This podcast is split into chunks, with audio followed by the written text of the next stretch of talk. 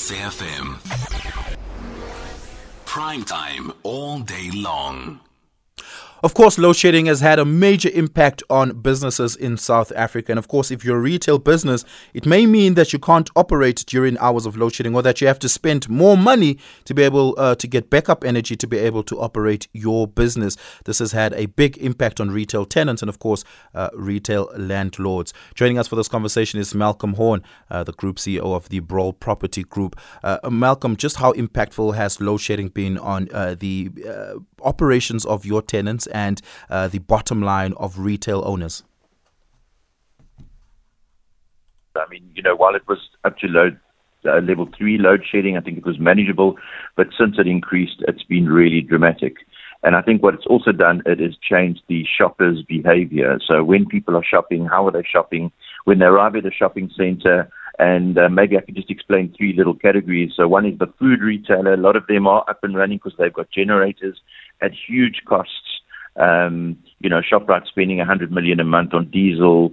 Um, Pick n Pay 60 million a month on diesel, but they can afford to do that and get us through. But then you get into the to the clothing retailers. A lot of them have got um, backup um, inverters in their shops, but they only last for three or four hours and they can't recharge. So you go into a dark shop.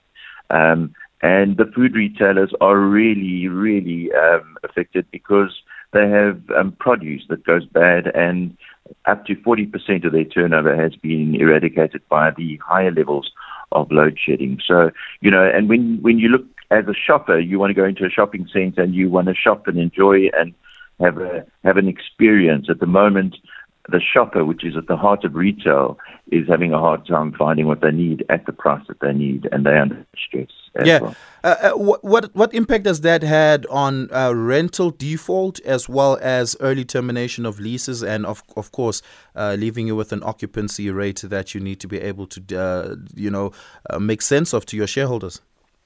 So I think retail at the moment, we haven't seen the defaults coming through. We've seen people hanging on. We've seen tenants um, saying hopefully things will get better. And luckily, over the last three or four weeks, we've been down to a level three load shedding. So I think it hasn't been as disastrous as that. I think there's a lot of stress in that environment. Um, the problem you're going to see would be if produce, for example, if the um, fashion retailers can't sell their produce, you're going to see sales coming to market, you're going to see pressure on gross margins. Um, so I don't think we've seen that come through yet. Hopefully, um, we can navigate that storm. Yeah, and just sort of lastly, uh, from a from a cost perspective, how expensive really has backup energy uh, cost uh, retail uh, operators?